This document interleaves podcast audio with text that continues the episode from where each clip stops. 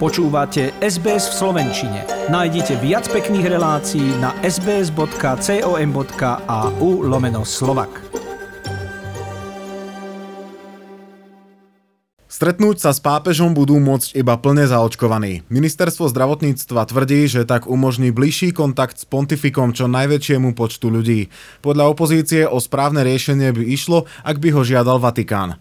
Pápež František pricestuje na Slovensko 12. septembra. Ten, kto sa bude chcieť s ním stretnúť, či už na omši alebo v rámci iného programu, musí na očkovanie myslieť už teraz. Pri dvojdávkovej vakcíne treba prvú dávku stihnúť do konca júla, pri jednodávkovej vakcíne do 22. augusta.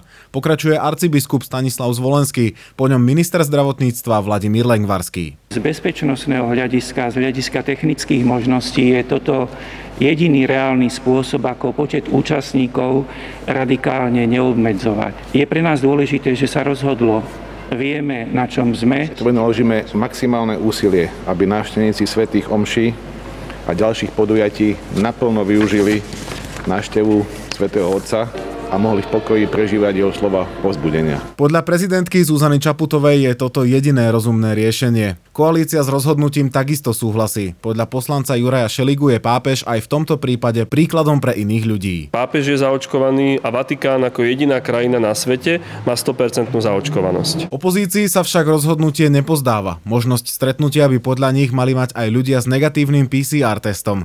Podľa podpredsedu strany Hlas Richarda Rašiho je podmienka očkovania diskriminačná. Je to požiadavka svätého Otca? No, určite nie. Ľudí nediskriminuje. A uvedome si, že so Svetým Otcom sa budú chcieť stretnúť teda na tých hromadných omšiach aj ľudia, ktorí sa zo zdravotných dôvodov očkovať nemôžu. A tých ľudí môžu byť stovky. Otázku, čo s ľuďmi, ktorí sa nemôžu očkovať, ministerstvo na teraz nevyriešilo. Vladimír Lengvarský avizoval, že ďalšie informácie rezort zverejní v najbližších dňoch. Program pobytu pápeža na Slovensku je však už známy. Do Bratislavy priletí v nedelu 12. septembra. Popoludní absolvuje prvé stretnutia na letisku a apoštolskej nunciatúre. V pondelok navštíví prezidentský palác, katedrálu svätého Martina, kde sa stretne s duchovnými a katechétmi, potom pôjde súkromne do centra Betlehem, stretne sa aj so židovskou komunitou a zvíta sa s ďalšími ústavnými činiteľmi. V útorok odletí do Košíc a Prešova. Najprv pred Prešovskou športovou halou bude predsedať grécko-katolíckej liturgii, v Košiciach následne navštíví sídlisko Luník 9 a na štadióne Lokomotívy sa stretne s mladými. Posledný deň, v stredu 15. septembra, sa pápež zúčastní na obradoch v Šaštíne. Popoludní odletí do Ríma. Mimoriadnu schôdzu Národnej rady v piatok sprevádzal protest nespokojných ľudí pred parlamentom. Dav sa domáhal vstupu do budovy. Po niekoľkých potýčkach a zranení policajtky použila polícia slzotvorný plyn. Podľa niektorých názorov situáciu nezvládla a násilnostiam mohla predísť. Protestujúci nesúhlasia s prijatím zákona, ktorý uprednostňuje očkovaných a delí ľudí na dve kategórie. Máme Slovenské národné povstanie, ukážeme celému svetu, kto je tu pánom. Protestujúci blokovali vstup, hádzali na policajtov vajíčka, kečup a dožadovali sa vstupu do budovy. Protest, ktorý sa mal pôvodne konať pred parlamentom, sa hneď ráno na pozvanie poslanca Mariana Kotlebu presunul pred budovu Národnej rady, kde došlo k spomínaným konfliktom.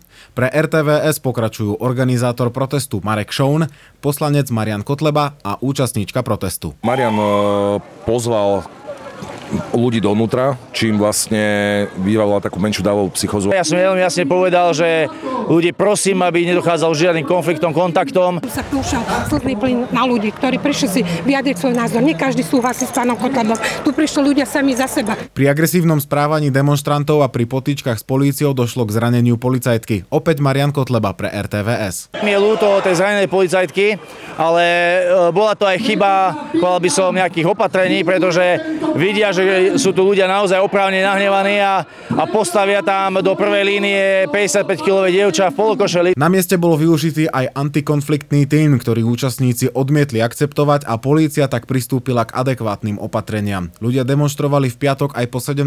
hodine a dav ľudí sa pred budovou Národnej rady zišiel aj v sobotu.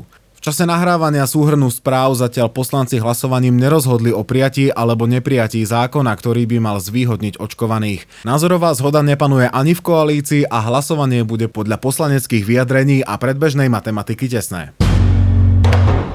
Referendum o predčasných voľbách na jeseň pravdepodobne nebude. Paradoxne ho nechtiac pochoval opozičný poslanec Tomáš Taraba, ktorý dal hlasovať o zmene ústavy ešte na júnovej schôdzi.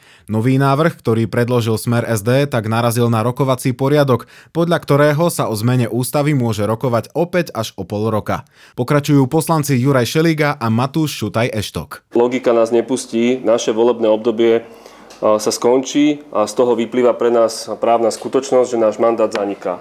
Bodka. Nemyslím si, že tu je akýkoľvek dôvod na to, aby sme sa vôbec bavili o tom, že či uplynula tá 6-mesačná lehota alebo niekedy, že porovnávame jablka s ruškami. Aj takto si vymieniali právne názory poslanci z ústavnoprávneho výboru, či návrh Smeru SD na zmenu ústavy v otázke skrátenia volebného obdobia referendum môže alebo nemôže byť zaradený na septembrovú schôdzu. Pokračuje poslanec Ondrej Dostál. Ústavnoprávny výbor konzistentne rozhodol, že ide o návrh zákona v tej istej veci a nemožno o ňom rokovať 6 mesiacov od neschválenia toho predchádzajúceho návrhu zákona v tej istej veci. Opozícia zbrane zatiaľ neskladá. Počkajú si na reakciu predsedu parlamentu, pre ktorého má rozhodnutie ústavnoprávneho výboru odporúčací charakter. Následne zvážia ďalšie možnosti, pretože 600 tisíc podpisov, ktoré nazbierali, sú pre nich záväzné. Páči sa mi? Zdieľajte, komentujte, sledujte SBS v Slovenčine na Facebooku.